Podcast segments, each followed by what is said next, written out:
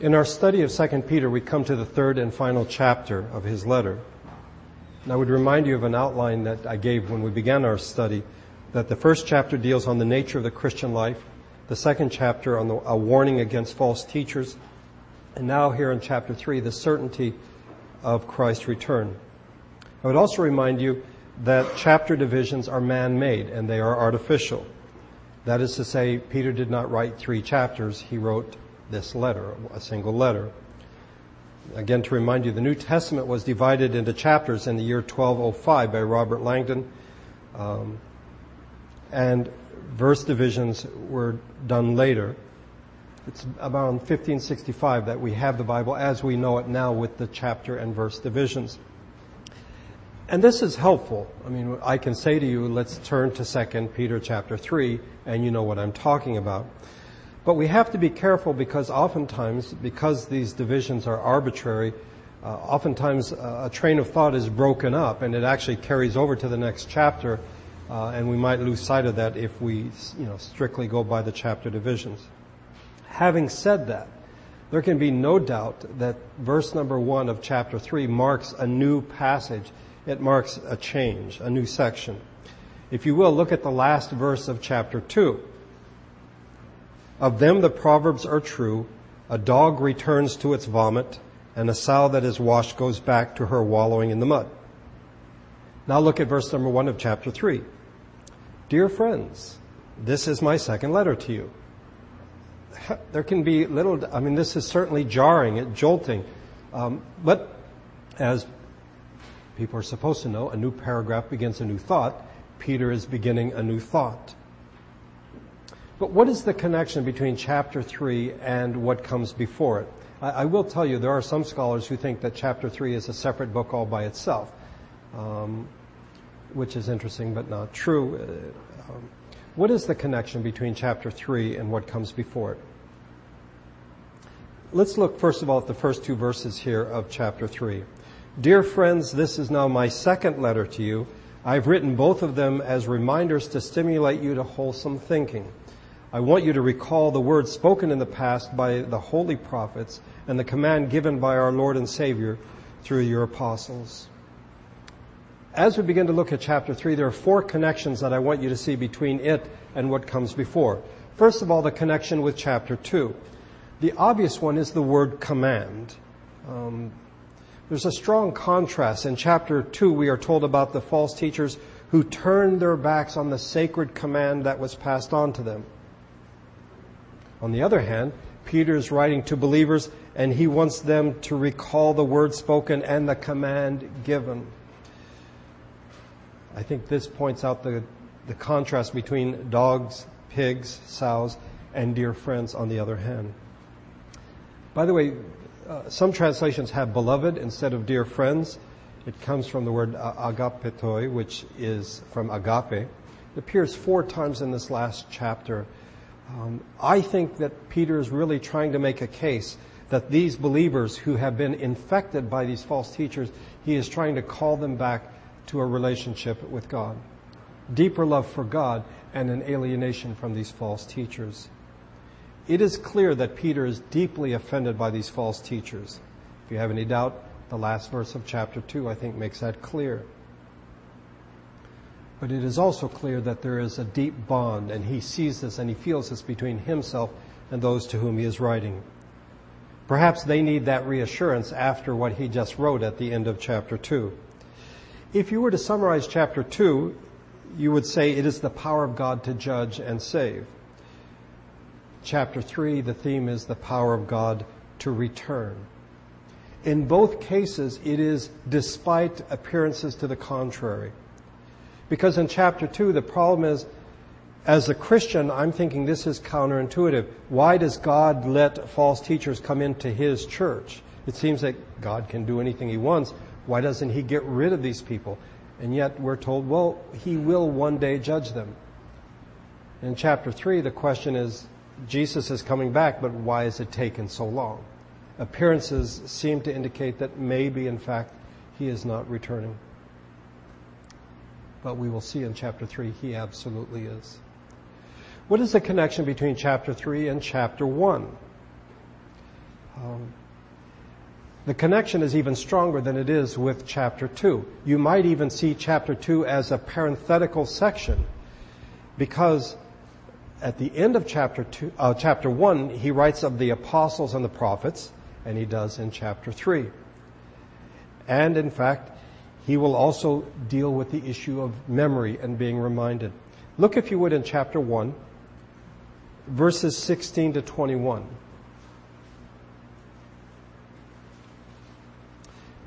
We did not follow cleverly invented stories when we told you about the power and coming of our Lord Jesus Christ but we were eyewitnesses of his majesty. For he received honor and glory from God the Father when the voice came to him from the majestic glory saying, This is my son whom I love.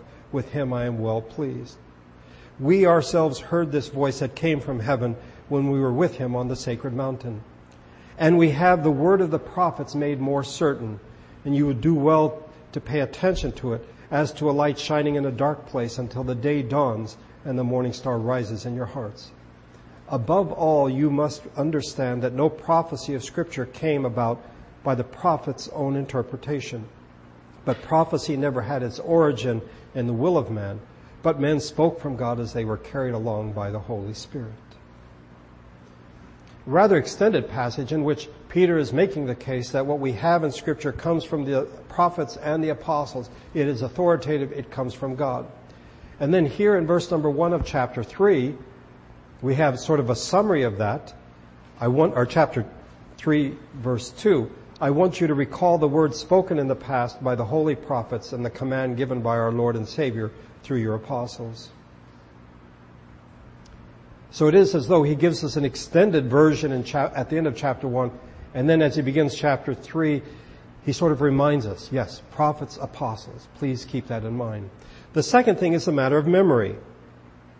Again, go back to chapter 1 if you look at verses 12 through 15. So I will always remind you of these things even though you know them and are firmly established in the truth you now have. I think it is right to refresh your memory as long as I live in the tent of this body because I know that I will soon put it aside as our Lord Jesus Christ has made clear to me. And I will make every effort to see that after my departure you will always be able to remember these things. A strong emphasis on memory. And then we go to chapter 3 again, verse number 1. Dear friends, this is now my second letter to you. I have written both of them as reminders. And then verse number 2, I want you to recall the words spoken and the command given. You'll notice that in both cases, in chapter 1, Peter deals with these at length. And here he briefly mentions them again in chapter 3. He's already established what he means. He's simply wanting to remind his readers of what he has said. Peter is concerned that the believers who read this letter, he's concerned that they might be led astray from the teachings of the prophets and the apostles by these false teachers. So he writes this letter to them. That's the second connection. What is the connection with the previous letter? Because again, this is his second letter to them, and I've argued that in fact, this is the second letter. There's some who say it's actually the third, that there's one sort of in between there. But we have First Peter and we have Second Peter. He's writing to the same group of people. This is an assumption we have to make because he doesn't tell us this. It's, and it's really quite unusual. You may remember from chapter 1 that typically in ancient letters, they began with the author who is writing, the people or persons to whom he is writing, and then a greeting of some sort with a word of thanksgiving. We find this in 1 Peter. We do not find this in 2 Peter. I'm convinced that the letters go to the same people, and therefore Peter does not repeat himself. The first letter deals with the problem that believers are facing from outside the church that is persecution. And again, this is counterintuitive. We are the people of God. We are the church. Why are we suffering? We shouldn't be suffering. And Peter makes a very strong case that this has been the pattern in the lives of God's people in the Old Testament, and we see it supremely in Jesus, that the righteous do suffer. And so he writes to encourage them that there will be problems from outside the church. The second letter deals with problems from within the church. And as I've mentioned before, Francis Schaeffer used to say that if you imagine false teaching or danger in the church as a fire breathing dragon and you're backing up away from it, you need to be careful because right behind you is another fire breathing dragon. That oftentimes as we back away or we focus on one particular problem, we may in fact lose sight of one behind us. We may become so concerned with persecution outside the church that we may in fact neglect to understand that there, is a, there could be a problem within the church. False teachers might come in.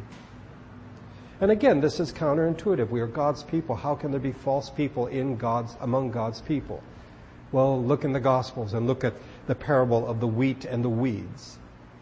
That in fact, in every church, among God's people, like it or not, there are those who are believers and there are those who are not believers. It is worth noting that in both letters, the anchor I think that people are to hold to is that Jesus is coming back.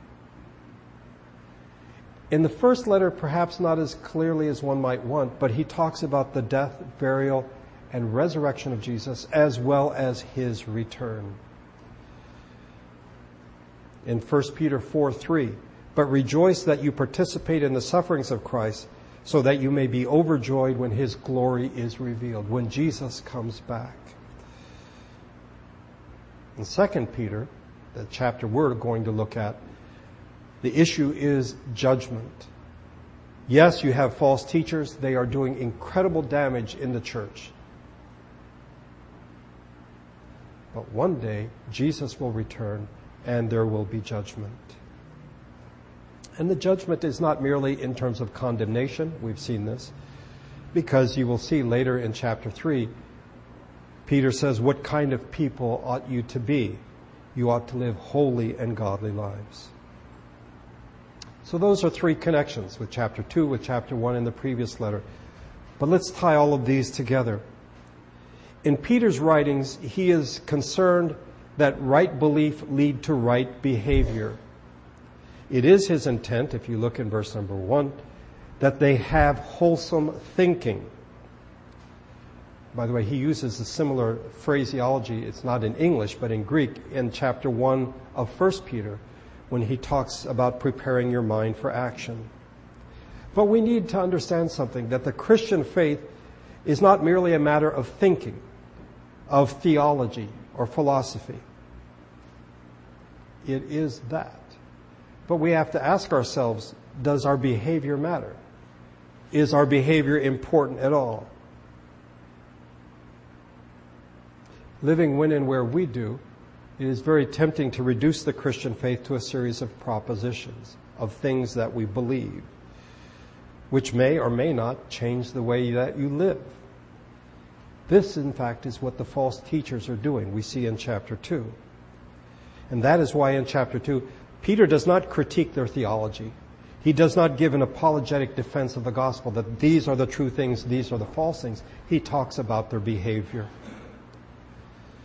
Now, it would be rather strange if in chapter 2, after talking about the behavior of false teachers, as he comes back to the believers, he would say nothing about their behavior. Of course, he will say something about their behavior. I mentioned a bit ago about the connection between chapters 2 and 3, the word command. The force behind a command is authority, the authority of one who is giving the command. This is God, as Peter sees it, through the prophets and the apostles.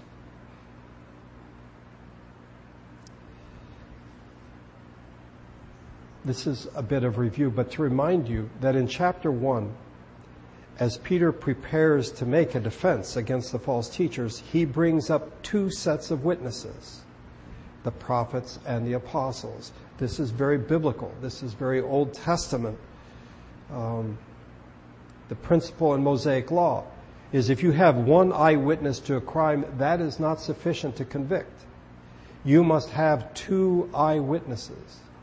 And by the way, those who are witnesses are those who participate in the execution of the punishment on the person who committed the crime. So if you're going to accuse somebody of murder, you will be the first person to throw a stone as they are stoned to death. In Deuteronomy 19, and we talked about this in chapter 1, one witness is not enough to convict a man accused of a crime or offense he may have committed. A matter must be established by the testimony of two or three witnesses. Jesus accepts this principle when it comes to church discipline in Matthew 18. If your brother sins against you, go and show him his fault just between the two of you. If he listens, you have won your brother over. But if he will not listen, take one or two others along so that every matter may be established by the testimony of two or three witnesses. And then we find this in Paul as well. As he writes in 2 Corinthians 13, that this will be my third visit to you. Every matter must be established by the testimony of two or three witnesses. In other words, what I told you the first visit, I told you the second visit, and I'm going to tell you the same thing my third visit. This establishes the veracity, the truthfulness of what he is saying. As Peter speaks of the truthfulness of the Christian faith, he calls on the two sets of witnesses, one from the Old Covenant, the prophets, one from the New Covenant, that is the apostles. But if you will look at what we're looking at today in chapter 3, Peter does something different, something new in contrast to chapter 1. He refers to the prophets and apostles as the holy prophets and your apostles. The phrase holy prophets is used by Peter in Acts chapter 3. Speaking of Jesus, he will remain in heaven until the time comes for God to restore everything as he promised long ago through his holy prophets. In using holy to describe the prophets, Peter does at least three things. First of all, to point to the reality that they were set apart by God. God, who is holy, set them apart to be holy. Secondly, what they had to say was important. They are holy prophets. And thirdly, to refuse to listen to them or to obey what they have to say is to turn your back on the sacred command. This is no small thing. There may be a fourth reason he does this.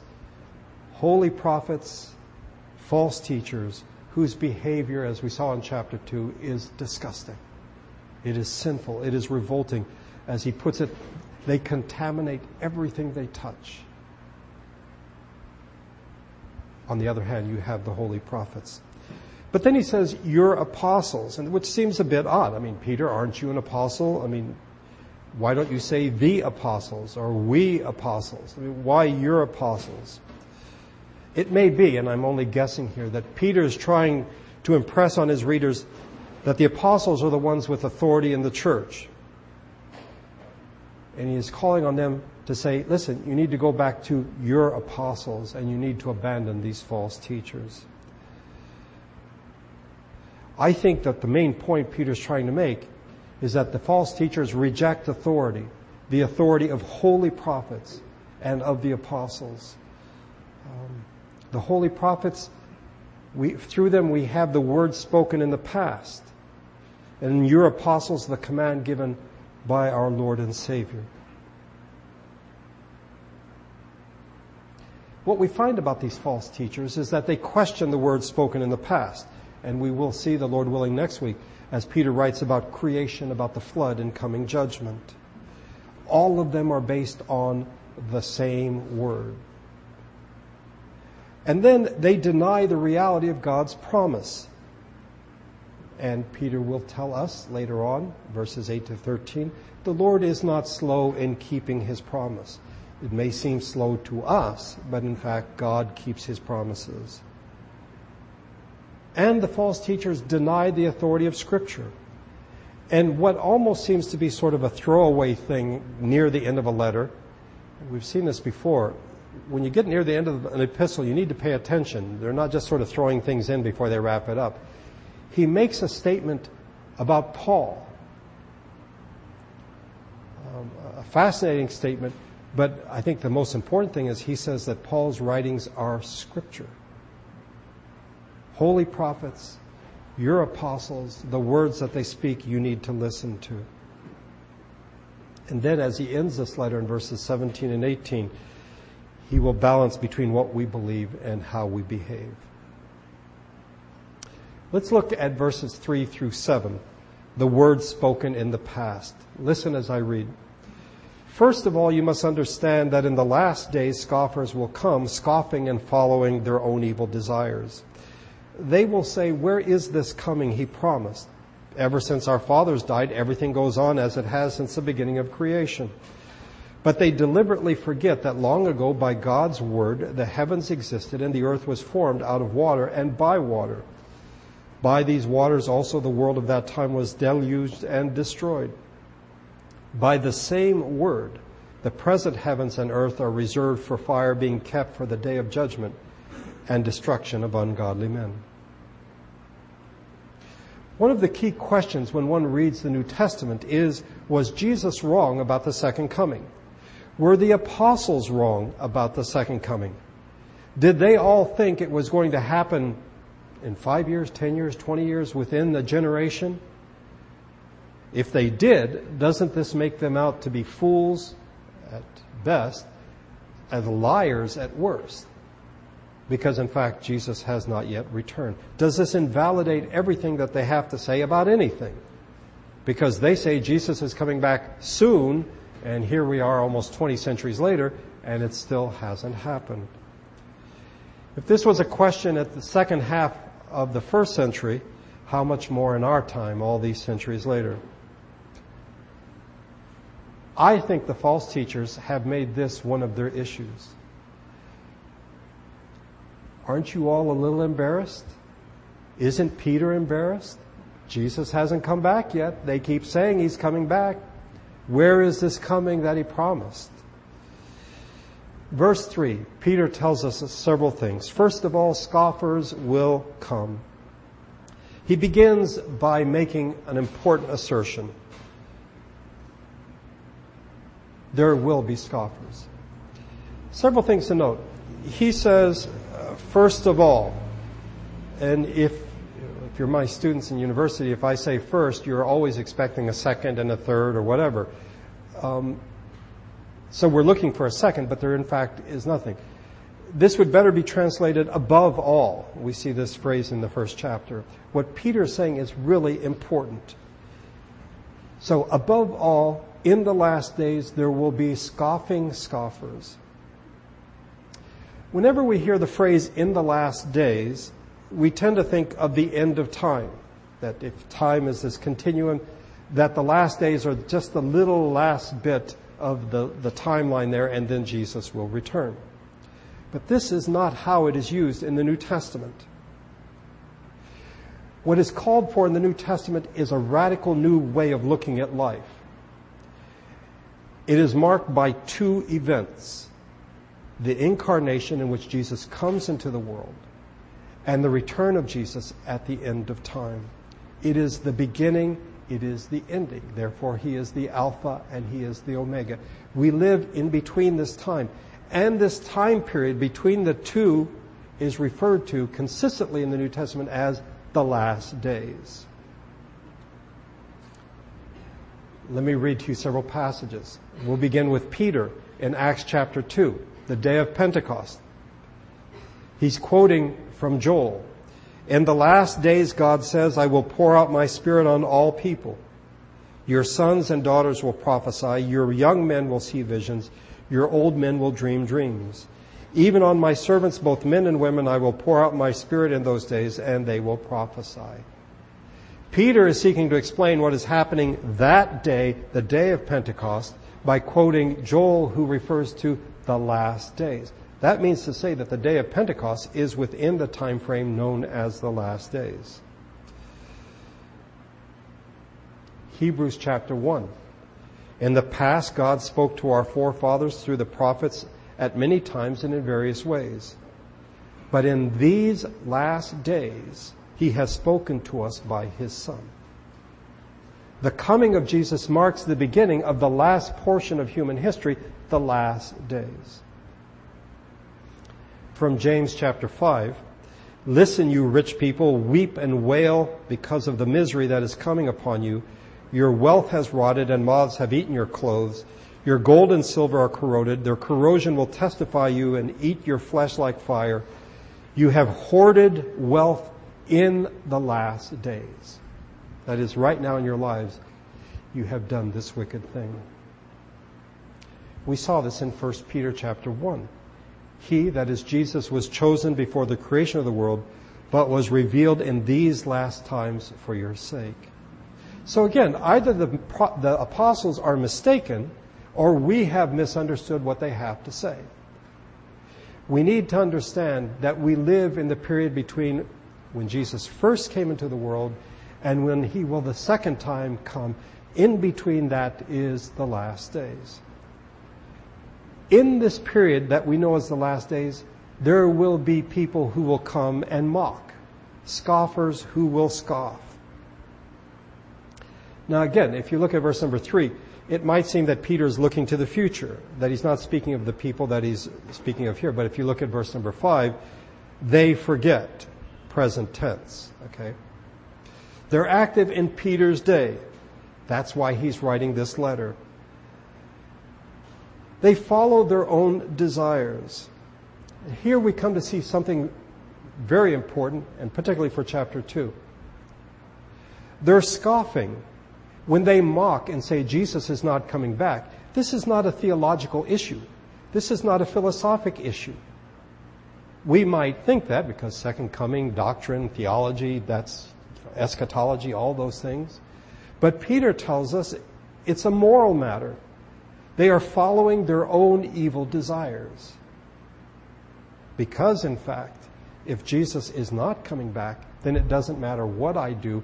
I can do whatever I want. There is no final judgment. Yeah. I keep hearing about the second coming. It hasn't happened. It's not a philosophic issue for them. It is a moral issue. They get to do what they want. So verse number four, their question is, where is this coming he promised? Ever since our fathers died, everything goes on as it has since the beginning of creation. As Peter sees it, they pose the question, where is this coming? And then they give the reason for the question. He will deal with their reason first and then answer their question later on. So he answers the question, where is this coming he promised in verses 8, 9, and 10. But first of all, the reason they give for asking this question. To review just a bit from chapter 1, in verse 16, we did not follow cleverly invented stories when we told you about the power and coming of our Lord Jesus Christ, but we were eyewitnesses of his majesty. I mentioned this in chapter 1. I will do it again now to reinforce it. One of the keys to denying the second coming of Jesus is to deny, in fact, the first coming of Jesus. Now, yes, there was a man named Jesus in Nazareth, and maybe he said good things and, and, did good things, but he was not the Son of God. He is not the Messiah. And if you can deny the first thing, then the second one it's much easier to get rid of. And that's why Peter says, listen, we didn't make this up. We're not following fairy tales when we told you about the coming first time of Jesus with power. That Jesus came into the world, the incarnation. We didn't make that up. And we're also not making up that he will in fact return.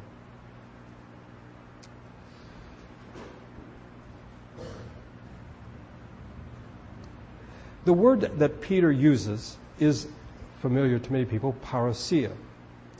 Those who are familiar with the New Testament may know this word and associate it with the second coming. But parousia, coming, has, it's used in two different ways. First of all, the coming of a hidden divinity who makes his presence felt by a divine revelation of his power. This is the incarnation. God came in the flesh. Paul says it's a great mystery. This is the first coming. The second is the official term for the visit of a person of high rank, especially kings and emperors. This is the second way we use it. Jesus will, in fact, come back to this planet. In chapter 1, he speaks of the first. Here in chapter 3, it is the second. This is the, the coming that he promised that the scoffers scoff at.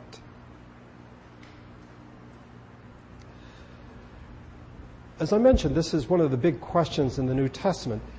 Paul writes about it in 1 Corinthians 15, and he does in uh, 1 Thessalonians 2, 3, and 4. It's a, a really big problem because some of the Thessalonians said, Jesus is coming back. Quit your job. Just wait until he gets here. Well, if you quit your job and you don't have any food, then you mooch off of other people.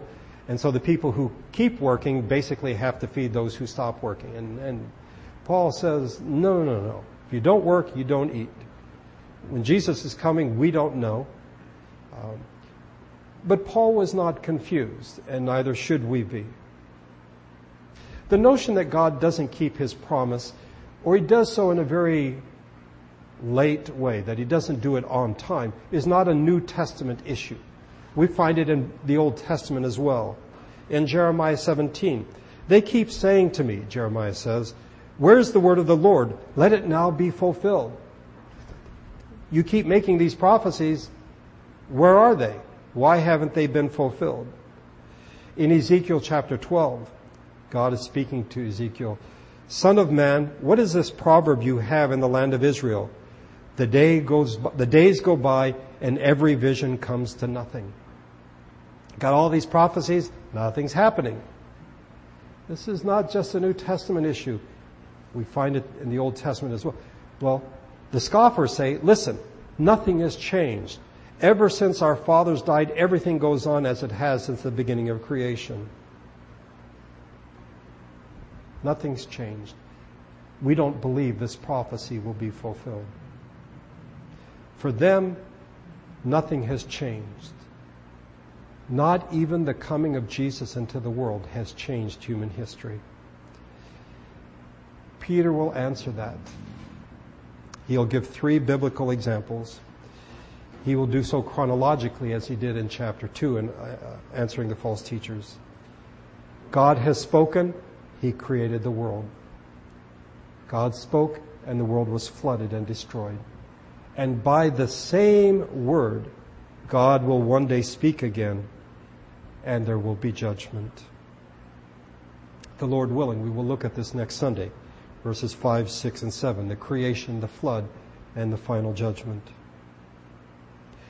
As God's people, our perspective on all things, on life, on everything, is to be shaped by the reality that Jesus came into the world and that Jesus will one day return.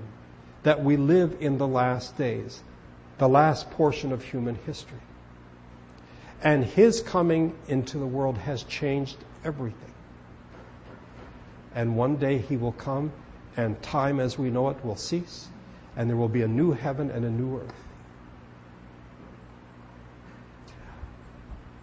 I think in many ways we're more like the false teachers than we might care to admit.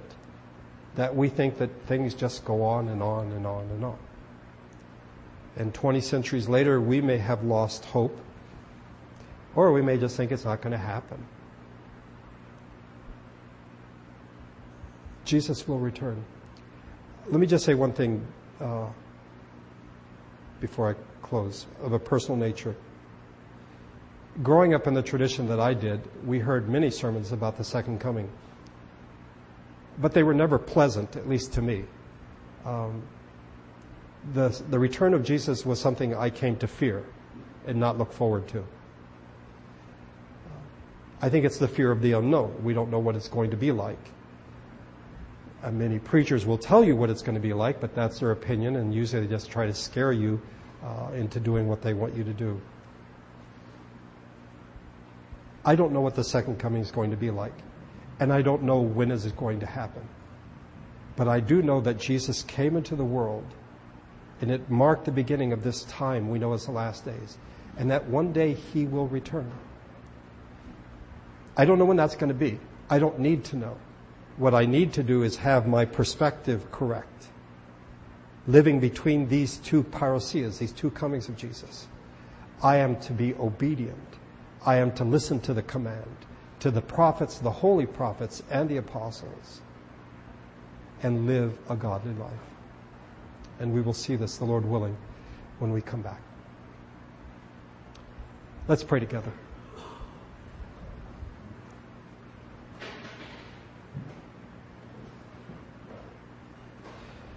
Our Father, we freely confess that we are sinners. And as sinners, we tend to be self-centered. We try to provide our own uh, horizons. We try to provide our own frame of reference. Even as your people, as your children, we forget where we live, that we live between the incarnation and the return of your Son. And this has changed everything. And it should change the way that we think and the way that we live, the way that we act.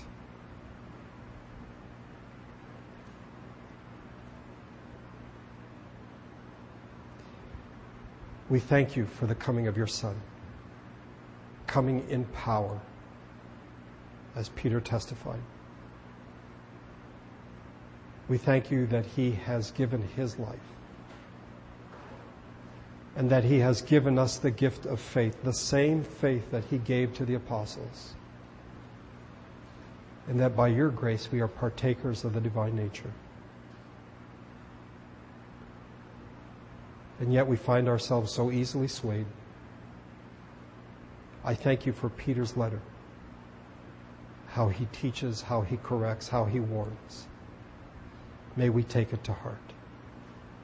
I thank you that we could gather on this warm day to worship you. May your spirit and your grace go with us as we leave this place. May we be lights in a world of darkness. We pray in Jesus' name. Amen.